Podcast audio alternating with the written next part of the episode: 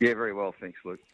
Super weekend, wasn't it? Um, I just touched on the heat. Uh, it was obviously uncomfortable there trackside, but I think it's good that uh, we implement these hot weather policies. And of course, we've got that new technology. I know the tie up stalls there at Randwick um, have the mist uh, just to keep the horses cool, and extra veterinary staff were trackside at the weekend to just make sure everything ran smoothly. Yeah, most definitely. Um, horse welfare, of course, has to come first. But um, it was quite comfortable, especially there in the, the stalls. Um, we weren't mm. in till late, but um, no, it was very well done. Very well done by yourself with a treble there. Uh, I know you had winners elsewhere as well at Eagle Farm uh, with a double. We'll touch on all winners and how have they all pulled up, uh, most importantly, Kris? Yeah, no, they've all, all, appeared to have come through their respective runs quite well. Lock Eagle, uh, we know he's a, a horse with a big engine, and to win the Group 2 Ingham, uh, that makes him exempt from ballot for some good races too. Uh, talk us through the run. He had the lightweight, barrier 18, didn't look great on paper, but Dylan was able to get the job done. Yeah, he was obviously third emergency, so we are probably even surprised to gain a start in some ways. on a good surface, a big money race, but um, he was aided by a lovely ride from Dylan from a, from an Orchid Alley. He ran really well in the gong. Um, he had a ordinary gate there as well, and just got posted, but um, was able to find some cover there on Saturday, and probably made the difference. Correct me if I'm wrong. It's the Doncaster that he's now exempt from ballot from, is it? That is correct. Is that a race that you'd, you'd be very interested in now? Oh, look, you you got to think that way. Look, to be fair, a, with all due respects to the Ingham, it's um, it's another grade to the to a Doncaster, but um, he races well at Randwick, and he's got a he's got a free ticket, so I'd, I'd suggest he'll be heading that way at some stage. You've trained plenty of Group One winners. Has he got what it takes to, to maybe make that next step and, and get to that level? Um, probably haven't really thought of him as a Group One horse, but um, again, you know, being a handicap, he runs a strong mile at Randwick, so he can handle all types of conditions. So he's capable on soft, soft or firm ground. So he, he ticks a few boxes, but he's probably got to go to another level to win a Doncaster. So. Understand. Uh, Brudenell was good at the weekend. I, I host the Saturday Racing HQ show, and I was inundated with texts about this horse at the weekend. Uh, I'm not sure if it was a uh, the ownership group or just the punters out there who were keen on him, but they were absolutely spot on because he got the business done, and he's a horse that's got a, a great winning record and will to win, Kris. He has. You know, he's got that good racing style. He puts himself on speed, and he's hard to run, get past. Uh, they come in and move the side, and he's able to hold them off. Mm. Um, yeah, as you said, he's, he's got a really good winning record. So um, just trying to keep him in that, that vein of form. He's not a big, robust horse, is he? But has he thickened up any more or at all as an older horse now as he turns four? Not much. No, no. he's a lighter framed horse. He doesn't turn too many heads in the enclosure. Never really looks great in the coat either. So, um, but as I said, he, he's a real winner uh, and he can carry weight even for a little horse. So um, we'll probably try him at a better level in a, that uh, a listed race at Canterbury on um, New Year's Day. Appears a track that suits him. Uh, we know he's won there previously too. That's right. So he's promised won a benchmark 78, and in fairness, it looked a, a nice race for her, but they've got to go out and do the job, Kris. Yeah, she just had to do that little bit of work in the early stages, but um, the two leaders, they controlled the race pretty well between them. Looked a race two, a long way from home. Um, she's under Nash's vigour, was able to get there on the line. Um, she'll we'll give her a chance in, in better company now in the Velvet Turf at Gosford in a couple of weeks' time.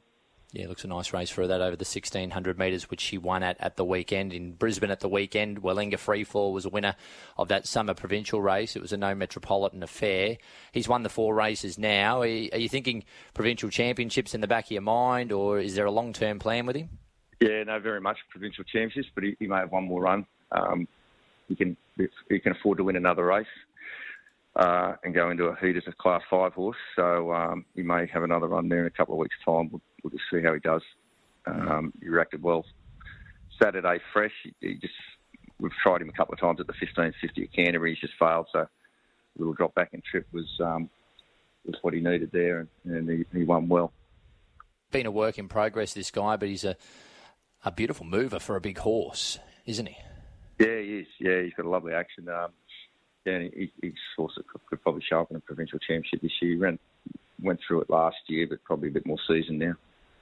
It's a good weekend for Australian bloodstock. Dream Hour was able to win that gateway race uh, for four-year-olds up there. Uh, I, I, haven't seen that race, but it appears it came from back. Uh, talk us through it.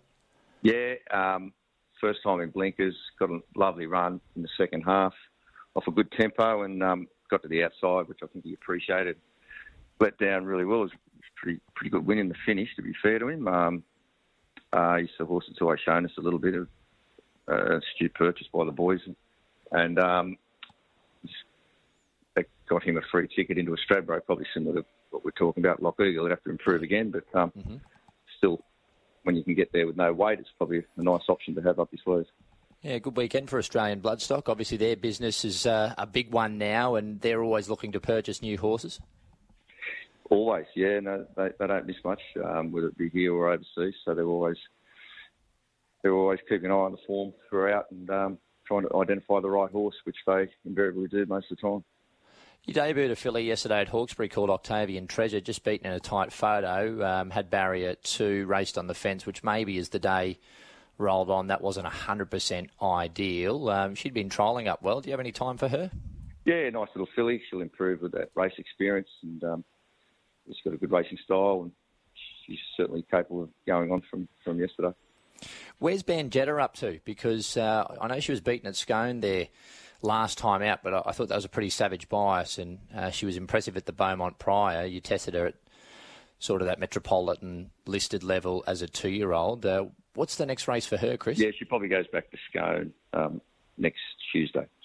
Okay, so we'll keep an eye on her for Scone next Tuesday. A couple of acceptances today at Tuncurry that you've pulled out, but you go to Tamworth with a couple tomorrow.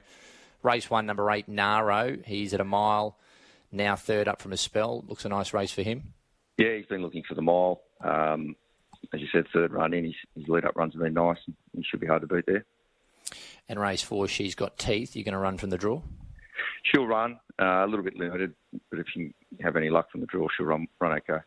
Improve this preparation, or you just sort of um, unsure? Unsure. Haven't seen a great deal of improvement yet.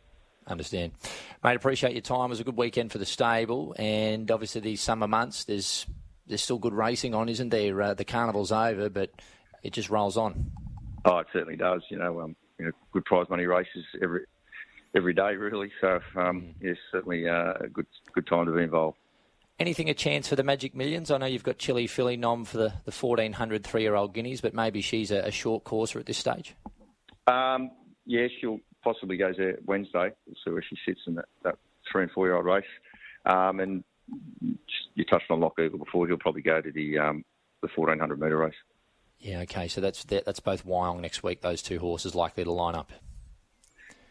No, sorry, Lock Eagle at the Magic Millions in the 1400 on the oh, main my day. apologies. Yeah, of course. Yeah. yeah. that'd be the one of those. Uh, the yeah, cup, I think it's called. Yeah, the yeah. cup. That's right. Yeah, okay. Look forward to seeing him up there. And just touching on on that Chili filly because I called that race at Wyong and they, they set a pretty good speed in that race, and she was timed between runs. And we know your style of training that there would have been a little bit more in the tank. Uh, are you excited by her? I know you trained yeah. her for Billy Slater and ownership group, which which would be a bit of fun. Yeah, really nice filly. Um, as you said, they went very hard up front, which um, left them vulnerable. The two leaders late, so um, I think you'll see nice improvement. Terrific, mate. Thanks for your time. Thank you, Luke. Cheers, mate.